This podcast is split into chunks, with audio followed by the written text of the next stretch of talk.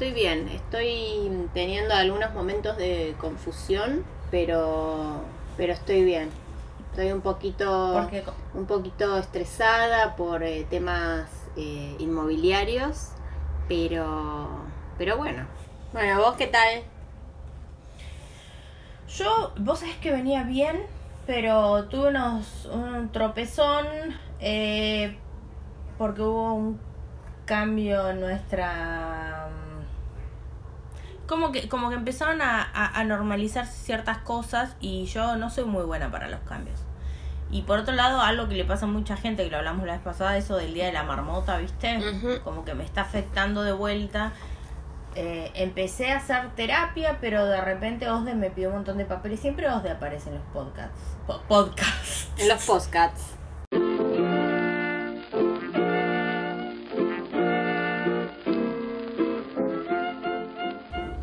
Nada, como que me estoy bien cualquiera. Y, pero bueno, em, no importa. Vengo a hacer este podcast que me llena de alegría. Em, te quiero contar una cosa que te dije hoy que te iba a contar en este momento, que es lo que soñé anoche. Pero pará, contá bien todo. ¿Todo qué? Te voy a contar lo que soñé. ¿Qué querés que te cuente todo bien? El sueño del otro día también. Ah, bueno, dale. Bien. Eh, anteanoche soñé, estoy viendo el documental de Bao. ¿Sabes cuál es? No, ¿cómo? Wow. Eh, B, B corta O W. Bao. Ah, Bau. Ah, de corta OW. Sí, ¿qué dije? Creo que A. La verdad no sé. Yo bueno, no importa. Sí, cosa. yo también puedo haber hecho cualquier cosa. Bueno, que es de una secta. Y soñé que estaba en esa secta Sí.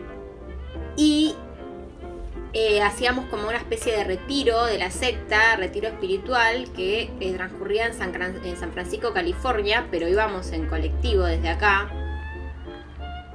Y era en un, Tardábamos era en un hotel que por momentos era un crucero.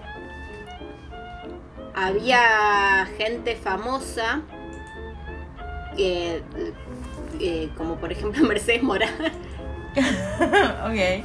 Y eh, la música que sonaba durante el- el- la, la convención de la secta era el cassette de Doña Araña. Araña tejedora, déjeme un camisón.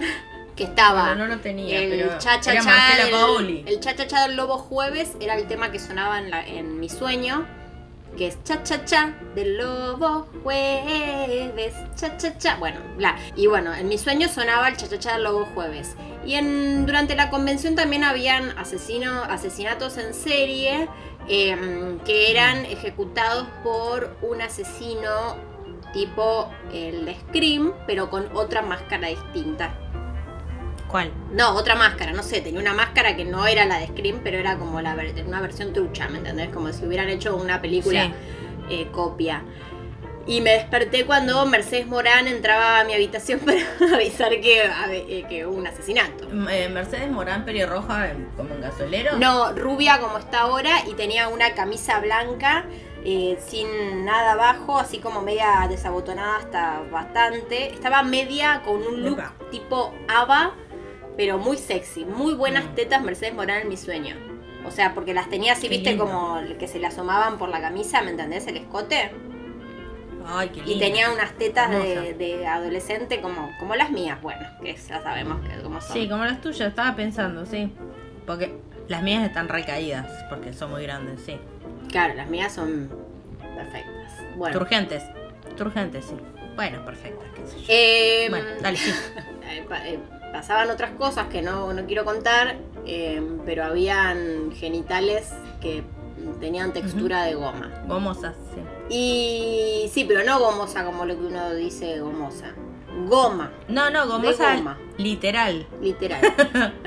y después soñé anoche que era niñera de como de una, o sea, una escena muy de película yankee, que yo llegaba y el padre de la familia me decía, bueno, tenés los, eh, por cualquier emergencia dejaré los números en la nevera y cosas así. Y el padre de la familia era Paco Amoroso con smoking. Ay, no.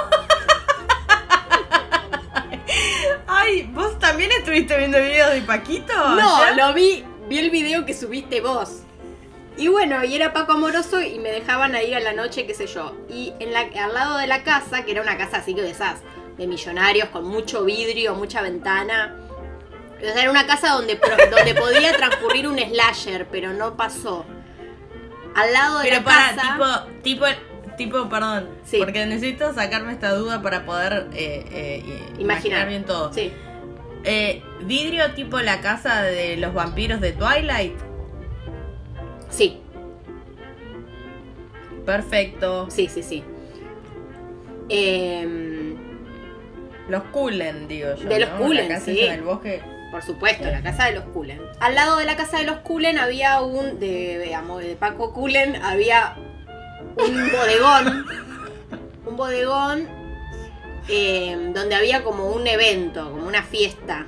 Y yo iba a comprar comida al bodegón. Bodegón, pero a su vez como exagerando lo argentino, como si fuera un restaurante argentino en el exterior, ¿me entendés? Sí, sí, sí. Y a la entrada del lugar tenían todo un estante con zapatos, eh, zapatos típicos supuestamente argentinos, pero eran zapatos re random, que estaban hechos Mm.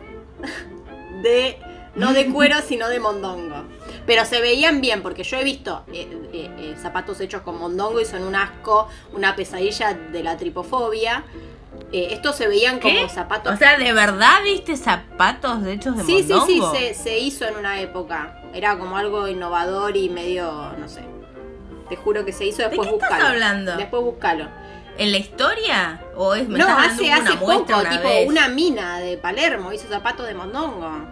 En vez de usar cuero, usaba el Ay. mondongo. Y era más barato, no ¿Qué sé. necesidad? Eh, Ay, no, los vi.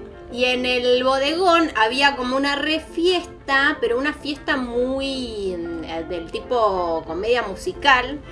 Y Mm. yo terminaba bailando un número tipo de tap, eh, que cantando bajo la lluvia, prepárate, con el fantasma de Gardel. Ay, no, ¿por qué? Tengo tantas preguntas. Y cuando terminaba el número de baile, que era, era para que te imagines, era, viste, en, en Sanadú, Sí. Cuando está Ya, ese número sí. del viejo, que es el viejo que tiene como una canción de antes y que está ella vestida como una corista de la Segunda Guerra Mundial. Eso, Sí, eso, pero era yo eh, vestida como eh, una porrista de los 50, o sea, nada que ver con el bodegón, con Gardel, con nada. Y el fantasma de Gardel, o sea, era Gardel. ¿Pero era transparente? Era Gardel un poco eh, con opacidad baja. claro, con, con 75 de opacidad. Y, en blanco y negro? terminábamos de bailar, terminábamos ¿Para de en bailar. blanco y negro? ¿Eh? ¿Estaban en escala Estaba de en blanco y negro, ¿O sí, era- boluda, estaba en blanco y negro. Obvio. Ay, sí, perdón. Y cuando terminábamos de bailar- bailar, desaparecía Gardel y era todo como el, el final de una escena de una película, como todo, sí, pero ¿qué pasó? ¿Qué peripipi? Y se daban cuenta que Gardel se había robado un par de zapatos de mondongo. que eran unos mocasines acordonados bicolores. ¿Te acordás como los que yo tenía, grises y negros? Y era como este Gardel. Y terminaba el sueño. Pero era. ¿Estaban indignados con el robo? Era como, ay, Gardel. No, era como. Era un pícaro él. Boluda, qué sueñazo. Sí, increíble. Em, vos sabés que, va, vos sí sabés, pero para la gente que no lo sabe, eh, en nuestro canal de YouTube, Las Pelotudas de la Internet, lo buscan así, hay unos dos o tres videos donde Laura cuenta sus sueños y mm, están ilustrados. Sí, o sea, un sueño que tuve hace, hace 12 años. Sí, que, pero es muy bueno. Sí, sí, es muy bueno. Estoy viendo los zapatos de Mondongo, lo googleé mientras me contabas. Son zapatillas lo que estoy viendo igual y eh, parecen la obra de un demente. Son un asco. Sí, no, acá es como que, bueno, lo vamos a poner obviamente en el póster de la, de la Del episodio.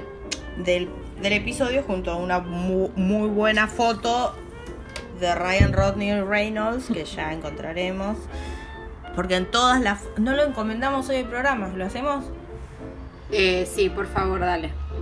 Querido Ryan, te quiero encomendar y pedir que lleguemos sanos y salvas hasta el final del podcast, eh, habiendo grabado todo bien y habiendo hecho todo bien, porque esta semana aparte me toca editar a mí y tengo un poco de miedo.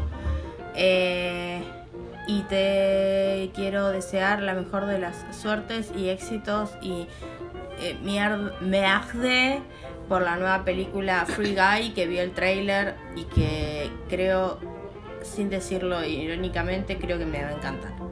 Eso, te quiero, Ryan. Ah, y se viene tu cumpleaños y lo vamos a festejar como corresponde. Sí, eso iba a decir. Eh, el 23 de octubre es el cumpleaños de Ryan Reynolds. Nosotras, eh, la verdad que no, no lo teníamos presente y una de mis tías, eh, después de escuchar el podcast, me dijo que, que el 23 era su cumpleaños. ¿Qué decir, Rodney? Siempre con una sonrisa, siempre dándolo todo. Eh, una persona tan emprendedora, además, que tiene eh, tantas. Él, viste que tiene varias empresas. Sí, yo conozco la de Jin nomás, pero bueno. La vendió igual su parte, pero sigue publicitándolo. Bueno, eh, mucha suerte en, en Free Guy. Yo también eh, espero verla y, y que me guste. Aunque es un poquito eh, Ready Player One, ¿no? Sí, pero con el toque de Ryan. El toque Ryan, el, sí. ¿Qué es lo que es como el factor X? Sí, el factor R. Te quiero contar que mientras charlamos estoy cosiendo ropa de mi hija. Un agujero que le hizo una calza. La verdad que te envidio un montón.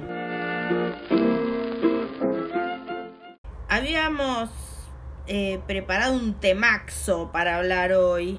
No, no preparamos nada. Yo no preparé nada. Sí, hace, Yo no estudié. hace 20 minutos.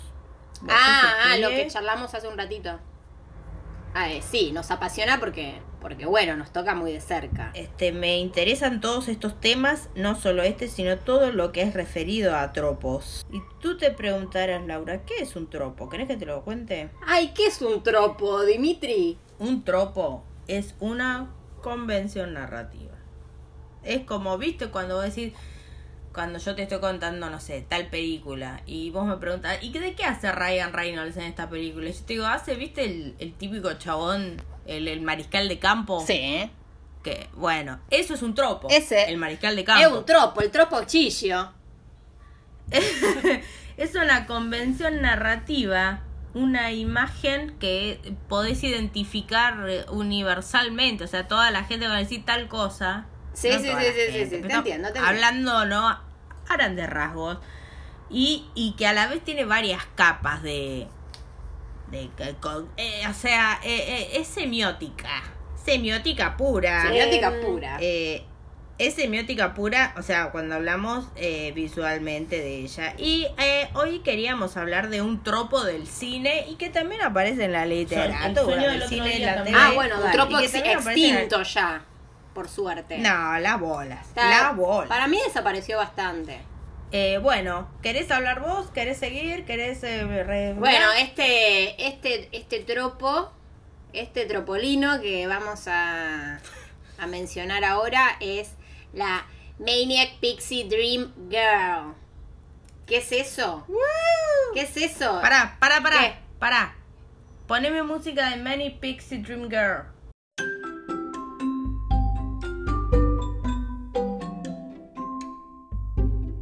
Eh, ¿Qué es eso? Es la boluda que has visto en muchas películas y que antes no era ninguna boluda, era algo que uno decía, wow, qué fascinante. Quiero ser ella. Quiero ser ella, quiero tener ese cabello, quiero tener esas ropas, quiero ser así de interesante, así de inteligente, Sí, sí, ahí es- así de desapegada, así de, mm, eh, Soñadora. de soñadora, de impulsiva, bla, bla, bla, bla, bla, bla, bla. Que son Sí. las pibas, como por ejemplo, Amelie. No, Amelie, sí, Amelie. Amelie, sí, Amelie, Amelie es, es el ejemplo por excelencia. Amelie, Zoe de. Chanel en 500 días, En cualquier película. en cualquier película. eh, bueno, cosa. Eh, Kate Winslet en El Eterno Resplandor. Eh, Kate Hudson en En Almost Almost Famous, Famous. Casi Famosos. Bueno, la verdad, mira, Laura. Ah, hay Este una película tema. que se trata específicamente sobre eso, como que lo explota y, ha- y habla sobre eso directamente, que es una verga, que es con tu... eh, ¿Quién?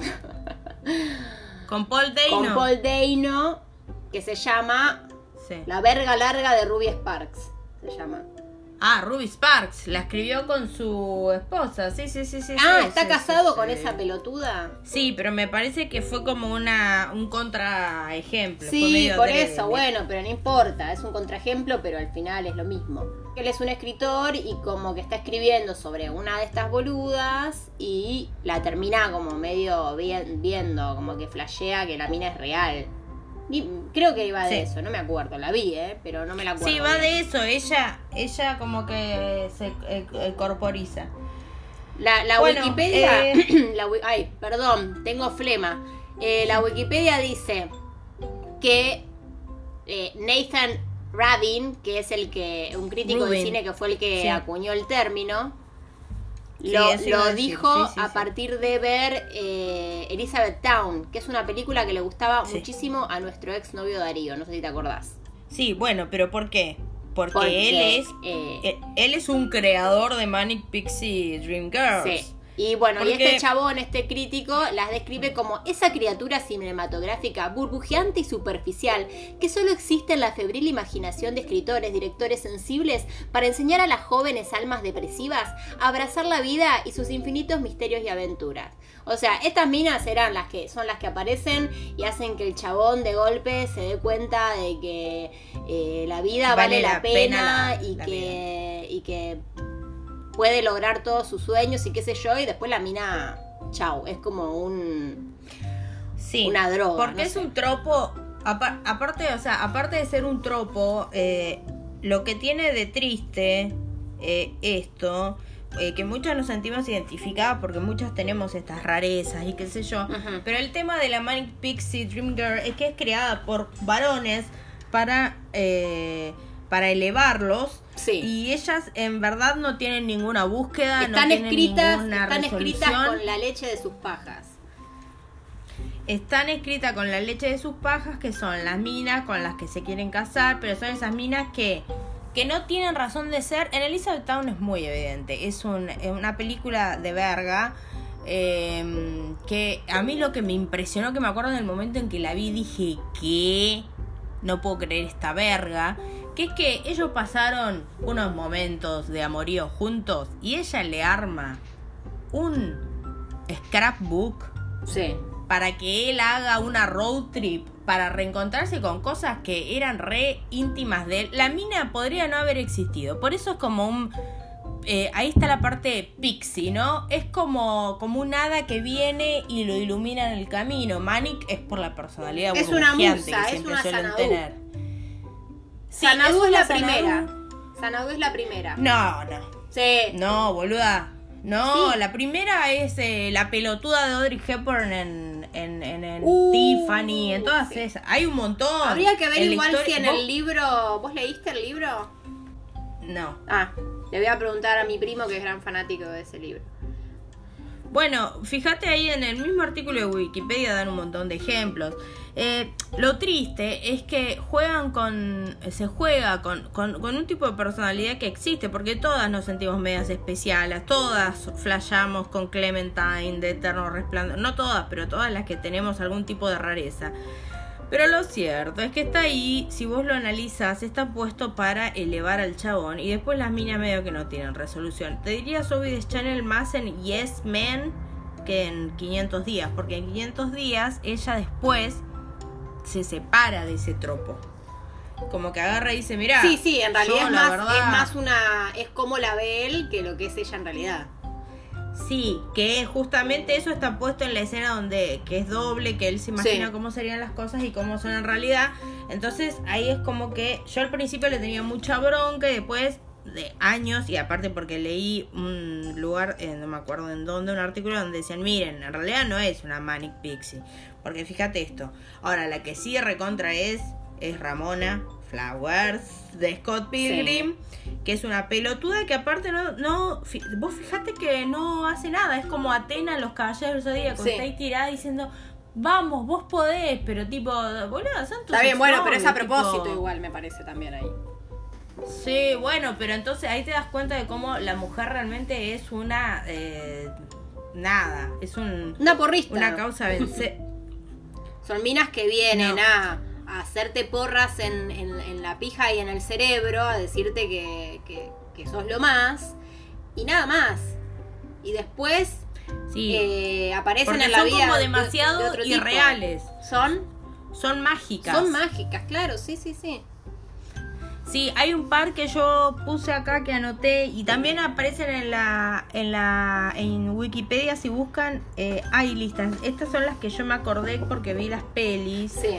Natalie Portman en Garden State, esa película que hace Zach Braff. No sé cuál es. Em, Bueno, bueno, y Natalie. Portman Es- en la, la verga de envuelta en vergas, bebés, de Closer.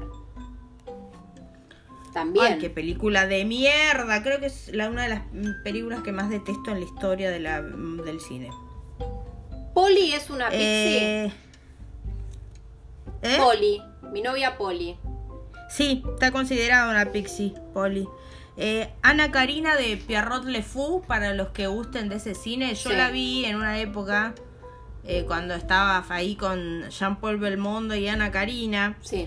Eh, es una película francesa. Ella está ahí para elevar la figura de él. También la eh, Scarlett Johansson en Perdidos en Tokio, ¿no? O sea, hagámonos cargo. Es. Eh, ella tiene un poco de personalidad, pero hasta ahí nomás. La verdad que Sofía Coppola es muy pajera de las Manic Pixie, eh, lo cual habla de cómo el machismo nos afecta a todos. Sí. Pero bueno, igual ella tiene momentos donde se hace preguntas y qué sé yo. Pero me parece que está más al servicio de él que otra cosa. Igual no es siempre la misma, ¿no? Vivian Ward en Pretty Woman. Vos fíjate que ella Sí. tiene una historia. Se dice, esta piba es... A ver, ¿cuál es la diferencia entre un personaje bien construido y uno que no? Para mí, ¿no? Una cosa es decir, ah, esta es Laura. Laura es una loca. Eh, eh, le encanta limpiar y le gusta ser controladora. Yo vengo y te digo esto, pero si no lo veo nunca en la obra, nunca lo muestran, no lo sos en realidad, es un personaje mal construido. Anton Chekhov dice, no me hables de la rosa en el poema, mostrámela. Sí. Mostrame cómo huele. Bueno, es lo mismo. Esta, la de Pretty Woman, es así. Es tipo, ah, sí, una prostituta. Uy, mirá, se puso una peluca. Uy, es retrola. Pero la mina, si vos te fijas, es vacío ese personaje. Es vacío. Sí, sí, sí, sí, sí, tal cual.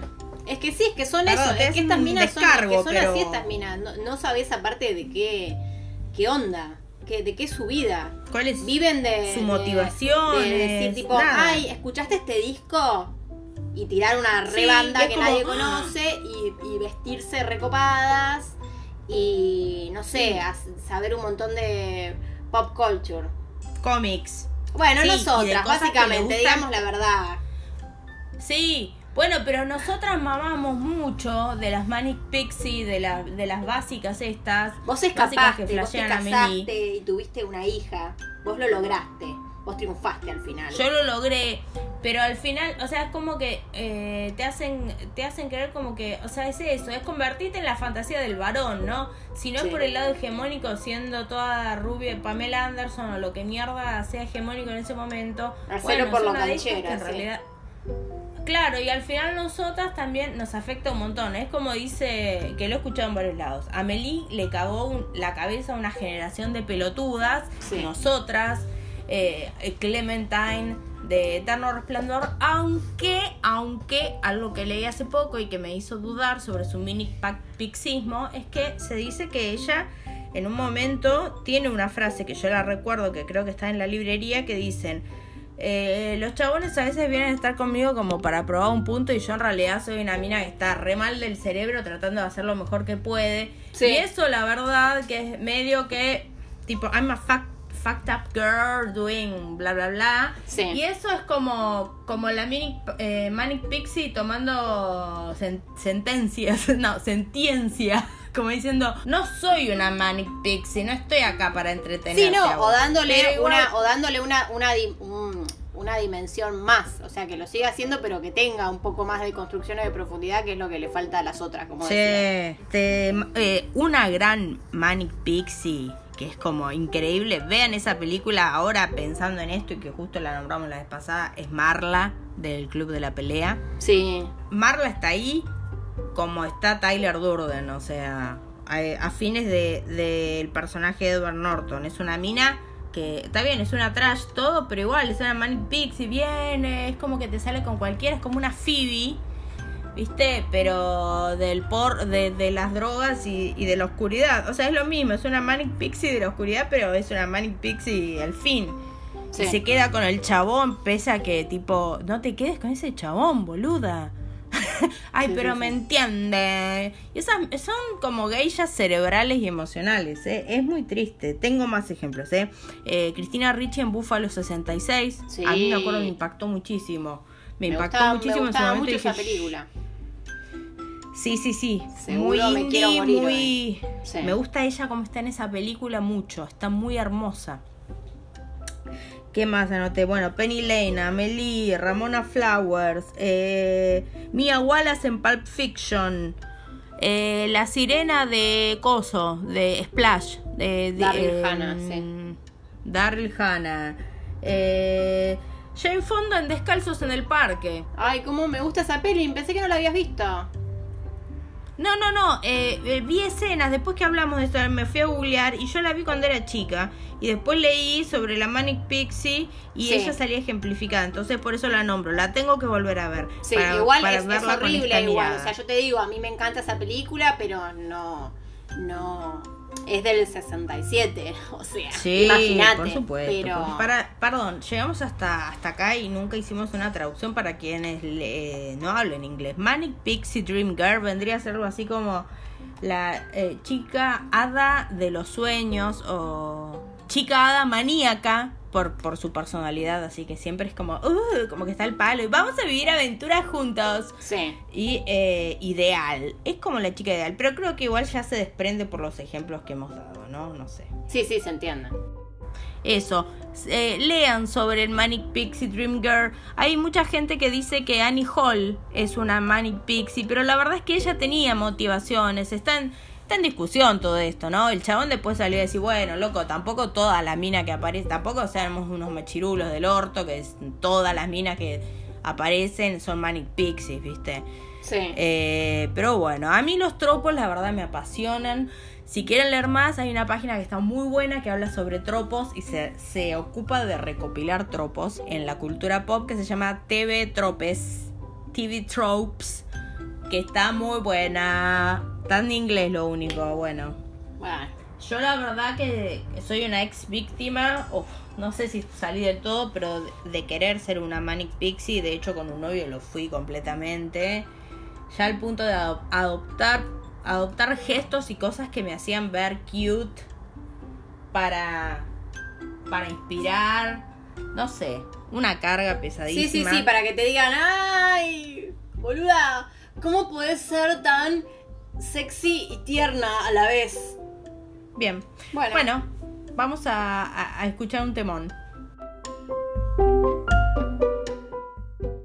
Vos, yo soy yo, chucu, chucu, ta, ta, ta. Andaremos, bailemos en la luna, sí, en la luna. Sí, así corremos en la luna.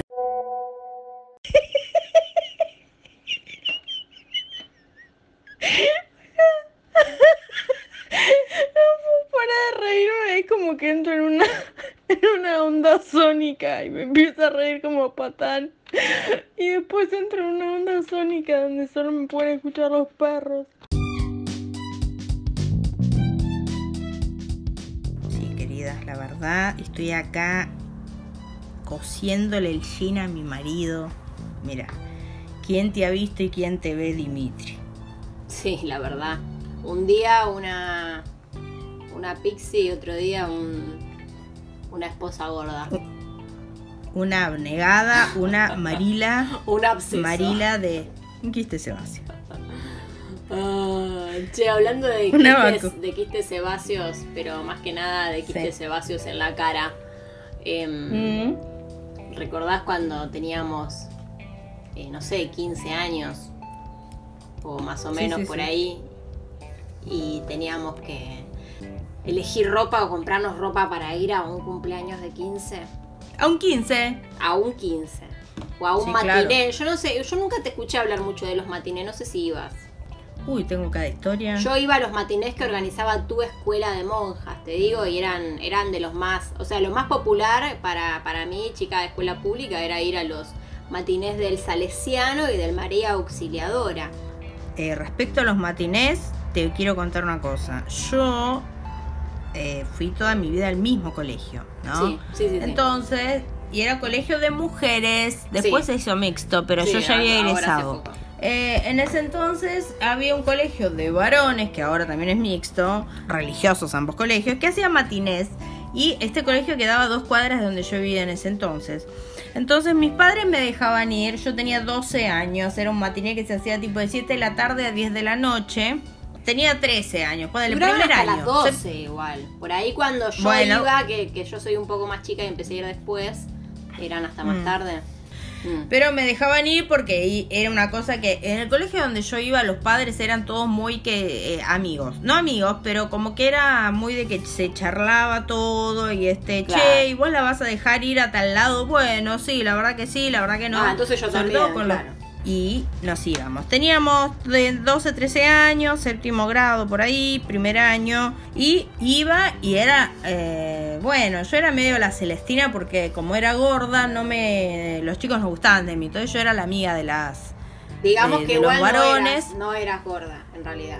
No, no, no era gorda, pero era más gorda que el resto. hoy serías era gorda. Más, más que hegemónica. Más que hegemónica, la verdad que sí. Pero bueno, yo me sentía una gorda pedorra. Tuve un novio que me dejó, que vino y me dijo, mejor seamos amigos, ¿sí? Y me dejó en un playón de la ría.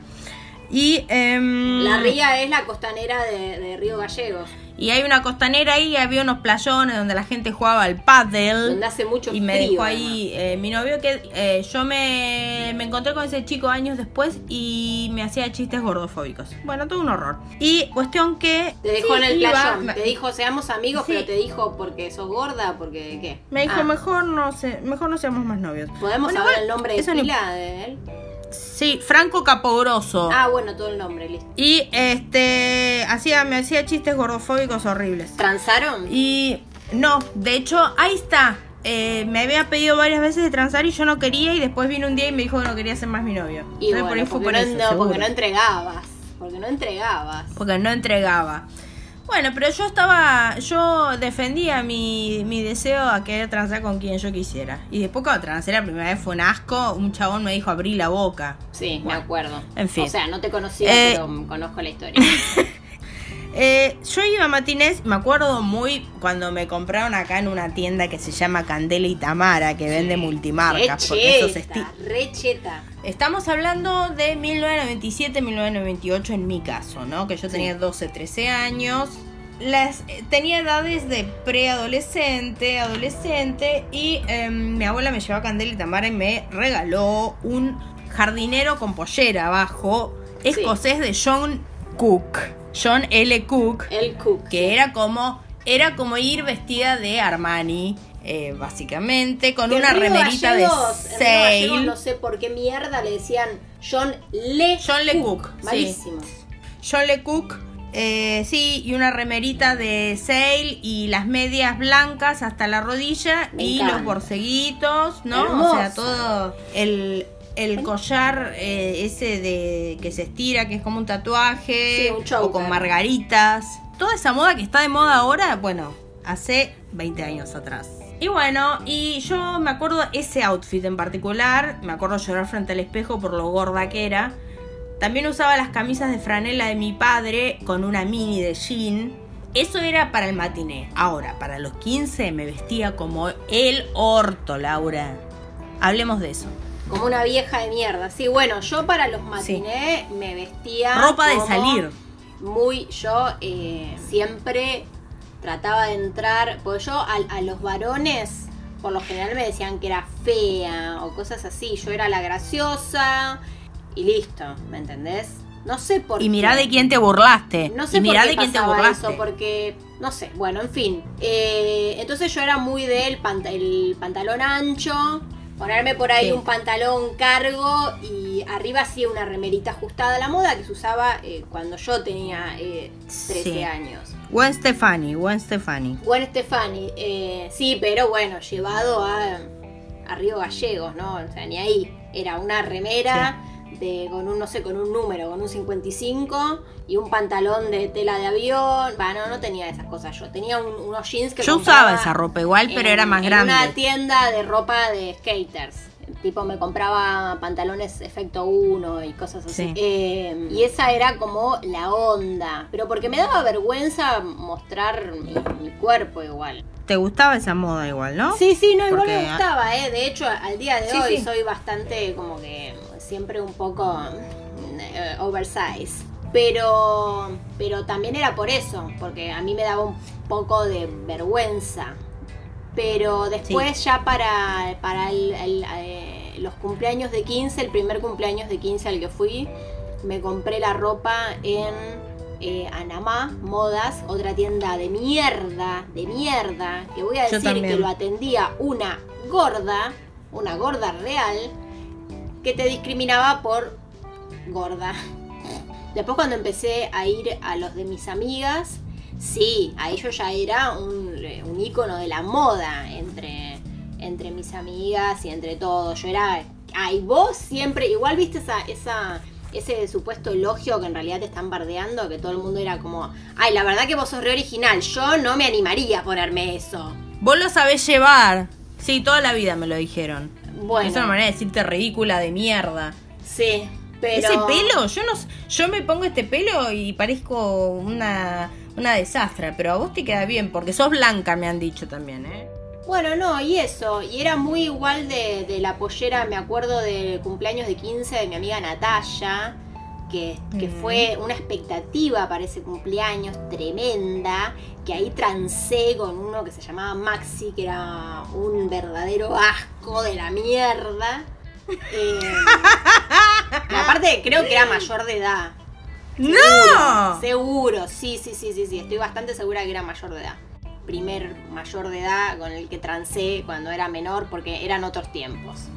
Y uno no se daba cuenta que eso estaba mal. Más allá de que no, era, no era mi culpa, claro. Pero digo, Sí, sí, sí. si sí, tu sí. mamá sabía que vos est- estabas en algo con un pibe de más de 18, no te iba a decir nada, ¿o no? No. De hecho, mejor. Te decía por ahí, ojo, Mejor a que estés con ahí- un pelotudo de tu edad, que son todos unos pelotudos. Bueno, depende de la madre. Mi mamá Y me para- decía no hagas nada que no quieras hacer.